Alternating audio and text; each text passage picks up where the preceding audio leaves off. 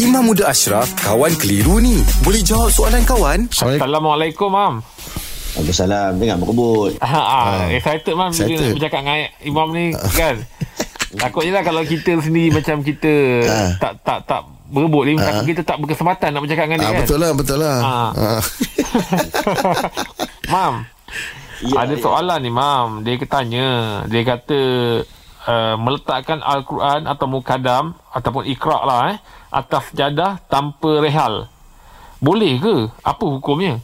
Atas jadah tanpa rehal. Yang Ha. pertamanya, dalam bab mushaf ni, kalau kita bacalah buku-buku mana-mana kitab lah cerita tentang Al-Quran. Dia panggil ulumul Quran lah. Uh, atau ada adab dengan Quran. Macam Imam Nawawi ada kitab dia masyhur Atibat fi adabi hamlatil Quran.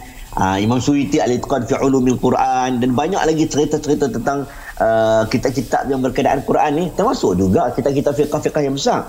Dia mengatakan mushaf ni satu benda yang dianggap mulia.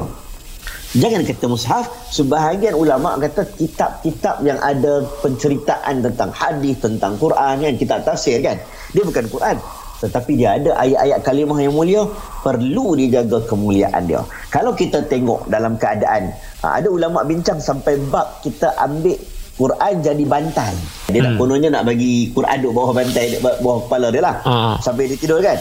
Ha, itu pun sebagai ulama melarang sebab dia ada unsur-unsur macam ha, tak berapa cantik. Hmm. Ha, jadi disebabkan kemuliaan Al-Quran itu, maka ulama tidak menyarankan dan tidak membenarkan. Maka sebagai kata mengharamkan apa saja unsur yang menampakkan uh, hilangnya kemuliaan Quran.